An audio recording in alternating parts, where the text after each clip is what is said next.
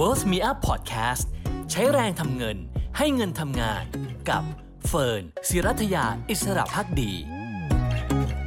ลงทุนนิยมวันนี้นะคะ อยากชวนมาทำความรู้จักกองทุนหนึ่งค่ะ ก็คือ Wellington Global Quality Growth นะคะ ซึ่งเป็นกองทุนที่เฟิร์น DCA มาตลอด 5 ปีนะคะ และผลตอบแทนสะสมเนี่ยถือว่าไม่น้อยค่ะ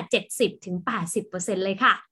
บอกคุณผู้ชมแบบนี้ก่อนนะคะว่าจริง ๆ บลจในบ้านเรานะคะฟีดกองทุน Wellington Global Quality Growth เนี่ยมาให้กับนักลงทุนไทยลงทุนถึง 5 บลจด้วยกันนะคะ ก็คือ TMBAM East Spring ธนาชาติฟัน East Spring นะคะบลจ UOB บลจ Tisco แล้วก็บลจบัวหลวงนะคะ ซึ่งฝนก็เชื่อแหละค่ะว่าในความเป็นจริงแล้วคอนเซปต์ในการลงทุน แล้วก็วิธีในการเลือกหุ้นของ Wellington Global Quality Growth นั้นน่าสนใจเลยอยากนำมาแบ่งปันกันนะคะ แต่ก่อนอื่นไปดูก่อนนะคะว่าไส้ในของ Wellington Global Quality Growth นั้นมีหุ้นตัวไหนบ้างค่ะ ที่คุณผู้ชมเห็นอยู่นี้นะคะคือ Top Holding นะคะหรือว่าหุ้นที่มีการถือครองมากที่สุด ของกองทุน Wellington Global Quality Growth นะคะก็คือ Apple Microsoft Amazon นะคะที่มากกว่า 3%ของพอร์ตนะคะรวมถึง Alphabet แล้วก็ Facebook ที่มากกว่า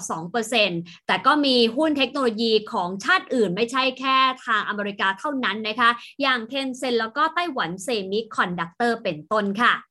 อย่างไรก็ตามถ้าเราลองดูผลตอบแทนย้อนหลังนะคะเฟิร์นนำข้อมูลมาจาก Bloomberg นะคะซึ่งจะพบว่าผลตอบแทน 5 ปีที่ผ่านมาเนี่ยนะคะทำผลตอบแทนได้กว่า 1 เท่าตัวค่ะ แต่ถามว่าเอ๊ะแล้วทำไมเฟิร์นได้ผลตอบแทนแค่ประมาณ 70-80%เพราะเฟิร์นไม่ได้ซื้อณ day one แล้วเฟิร์นก็มานับ ผลที่ได้ใน 5 ปีถัดมาเลยนะคะ แต่เฟิร์น DCA หรือเฟิร์นเนี่ยลงทุนต่อเนื่องทุก ๆ เดือนมาตลอด 5 ปีนะคะ ดังนั้นต้นทุนเฟิร์นจึงเฉลี่ยนะคะ คือถูกบ้างแพงบ้างตามจังหวะที่ตลาดนั้นมีการปรับขึ้นลงนั่นเองค่ะ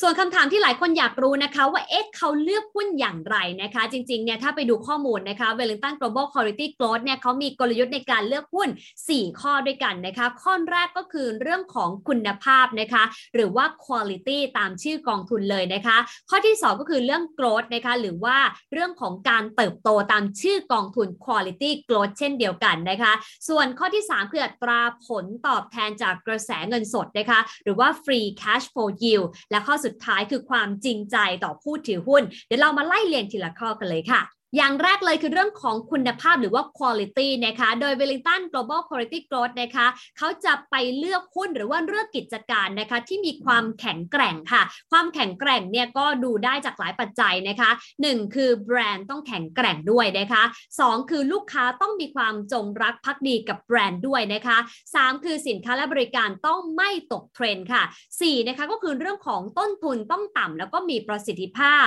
5 นะคะก็คือเรื่องของสิทธิบัตรและสมปทานก็ต้องมีเช่นเดียวกัน และ 6สำคัญไม่แพ้กันค่ะ คือเรื่องของผู้บริหารนะคะ ที่ต้องมีความสามารถและมีธรรมาภิบาลนะคะ เพื่อให้ปัจจัยเหล่านี้ประกอบกัน แล้วก็สามารถทำให้กิจการเดินหน้าต่อไปได้อย่างแข็งแกร่ง แล้วก็ยั่งยืนนั่นเองค่ะ วิธีการดูหลักๆนะคะ ก็มีหลายมิติค่ะ เช่น อย่างแรกเลยนะคะ ควรจะมีรายรับเป็นเงินสดนะคะ อย่างที่ 2 ก็คือควรมีเงินทุนหมุนเวียนที่สูงนะคะ อย่างที่ 3 ก็คือสามารถขยายธุรกิจได้นะคะโดยใช้เงินลงทุนน้อย อย่างที่ 4 ก็คือมีแผนในการขยายธุรกิจที่ชัดเจนนะคะ และไม่ฟุ่มเฟือยด้วยค่ะ อย่างเช่น กระแสเงินสดจากการดำเนินงานต้องมากกว่าตรากำไรสุทธินะคะ และอย่างที่ 5 คือ cash cycle หรือว่าวงจรเงินสดควรจะน้อยนะคะ หมายความว่ายังไง หมายความว่าถ้านับจากวันที่ผลิตสินค้า ไปจนถึงวันที่ได้รับเงินสดกี่วันนะคะ ยิ่งน้อยยิ่งดีค่ะ ถ้าจะดูว่าน้อยมากแค่ไหนดีไม่ดียังไงก็ไปเทียบกับค่าเฉลี่ยของอุตสาหกรรมก็ได้เช่นกันค่ะนอกจากนั้นนะคะรายจ่ายลงทุนนะคะควรจะต่ำกว่ากระแสเงินสด และสุดท้ายต้องมีกำไรต่อหุ้นที่สม่ำเสมอด้วยค่ะ เห็นหลักการแบบนี้แล้วคุณผู้ชมลองดูนะคะว่า วิธีการที่เราเลือกหุ้นเหมือนหรือต่างจากเรื่องของการเลือกโดยคุณภาพของ w e l l i n g t o n Global Quality Growth บ้างคะ ประเด็นที่2นะคะคือเรื่องของ growth นะคะหรือว่าการเติบโตนะคะซึ่งกองทุน Wellington Global Quality Growth นี้ให้ความสำคัญกับเรื่องกระแสเงินสดไม่ใช่กำไรนะคะ ปกติแล้วถ้าเราเนี่ยไปดูงบกำไรขาดทุนนะคะ จะเห็นว่าบางกิจการนั้นกำไรดีทีเดียวค่ะ แต่สภาพคล่องหรือว่ากระแสเงินสดต่ำนะคะ ซึ่งนั่นก็อาจจะสะท้อนได้นะคะว่ากิจการนั้นอาจจะไม่สามารถเติบโตได้อย่างยั่งยืนมากนะ โดยเฉพาะถ้าเราสังเกตในช่วงวิกฤตนะคะ เราได้ยินคำว่า cash is king ถูกไหมคะ คือบริษัทไหน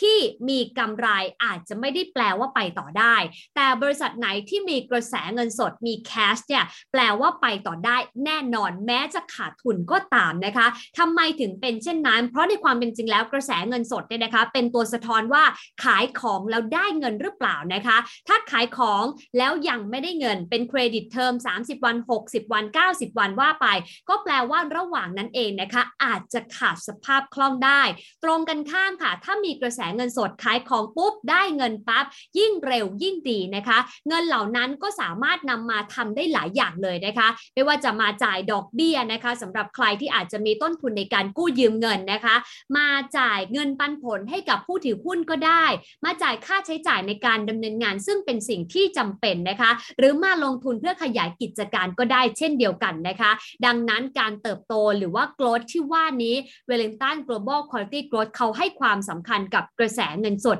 เป็นหลักเลยนะคะ โดยเฉพาะกระแสเงินสดจากการดำเนินงานค่ะ ปัจจัยที่ 3 นะคะ ที่ Wellington Global Quality Growth ใช้ในการเลือกหุ้นก็คือ Free Cash Flow Yield นะคะ หรือว่าตราผลตอบแทนจากกระแสเงินสดอิสระนะคะ จริง ๆ แล้วคำนี้ก็แปลง่าย ๆ นะคะ ก็คือเขาจะดูค่ะว่าบริษัทเหล่านั้นเนี่ยนะคะ สามารถสร้างรายได้จากยอดขายที่เป็นเงินสด เพื่อส่งตรงเข้าบัญชีธนาคารได้เลยหรือเปล่า ถ้าได้ยิ่งเยอะยิ่งดีนะคะ แต่ถ้าต้องไปพึ่งพาสินทรัพย์ในงบดุลอื่น ๆ นะคะ ที่อาจจะไม่ได้เป็นอิสระมากนัก หรือว่าไม่สามารถตีมูลค่า หรือคิดเป็นกระแสเงินสดได้อย่างมั่นคงนะคะ ก็อาจจะส่งผลเสียหายให้กับบริษัทได้เช่นอะไร เช่น ถ้าต้องไปพึ่งพาแบรนด์มากจนเกินไปนะคะ ซึ่งแบรนด์เนี่ยเป็นสินทรัพย์ที่จับต้องไม่ได้เป็น intangible asset นะคะ แล้วการที่จะไปลงมูลค่าในกระแสเงินสดนั้น ก็มีความผันผวนขึ้นลงไปในแต่ละช่วงเวลาด้วยเช่นเดียวกันนะคะ ดังนั้นถ้าบริษัทใดพึ่งพาสิ่งเหล่านี้มากจนเกินไป อาจจะไม่ดีก็ได้ สิ่งที่ Valentine Global Quality Growth แนะนำเสมอจึงบอกว่าควรจะดูนะคะว่าบริษัทไหนที่มี free cash flow yield จริง ๆ คือเป็นอัตราผลตอบแทนที่ได้จากกระแสเงินสดจากการขายสินค้าและบริการที่ได้มาเป็นเงินสดเลยนะคะไม่ต้องไปหวังพึ่งพามิติอื่น หรือว่าเป็นงบดุลอื่น ๆ หรือสินทรัพย์ประเภทอื่น ๆ นั่นเองค่ะ ซึ่ง free cash flow yield เนี่ยนะคะ ควรจะอยู่ที่ประมาณสัก 10%ขึ้นไปยิ่งมาก ยิ่งดีนั่นเองค่ะ เพราะนั่นหมายความว่ามีเงินสดมาใช้จ่ายในการดำเนินการได้ ใช้จ่ายในการที่จะต่อยอดธุรกิจขยายการลงทุนหรือแม้แต่จ่ายผลตอบแทนให้กับผู้ถือหุ้นก็ได้ด้วยเช่นกันค่ะ และปัจจัยสุดท้ายเลยนะคะ ก็คือมีความจริงใจกับผู้ถือหุ้นนะคะ ถามว่าวัดความจริงใจอย่างไร ทางด้านของ Wellington Global Quality Growth นะคะเขาบอกว่าวัดได้จากการที่บริษัทนั้นจ่ายเป็นเงินปันผลหรือหุ้นปันผลคืนกลับ ให้ผู้ถือหุ้นอย่างสม่ำเสมอค่ะ เพราะนั่นจะเป็นการลดความเสี่ยงในระยะยาวนะคะ ในขณะที่ผู้ถือหุ้นลงเงินลงทุนไปให้ ถ้าผลประกอบการเติบโต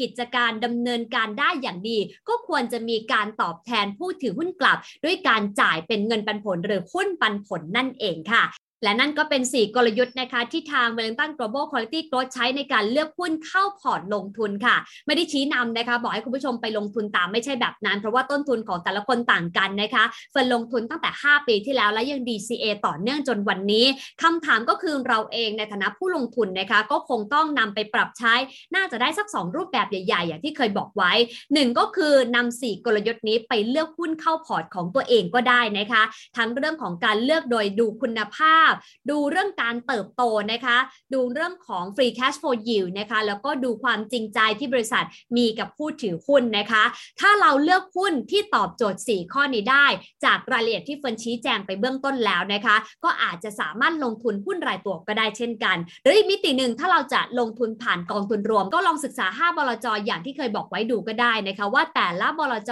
มีข้อเด่นข้อด้อยค่าธรรมเนียม หรือแม้แต่รูปแบบในการเข้าไปลงทุนผ่านกองทุนหลักแตกต่างหรือเหมือนกันอย่างไรบ้างนะคะ ก็นำมาเป็นข้อมูลให้ประกอบการตัดสินใจในการลงทุนสำหรับใครที่อยากจะลงทุนหุ้นต่างประเทศค่ะ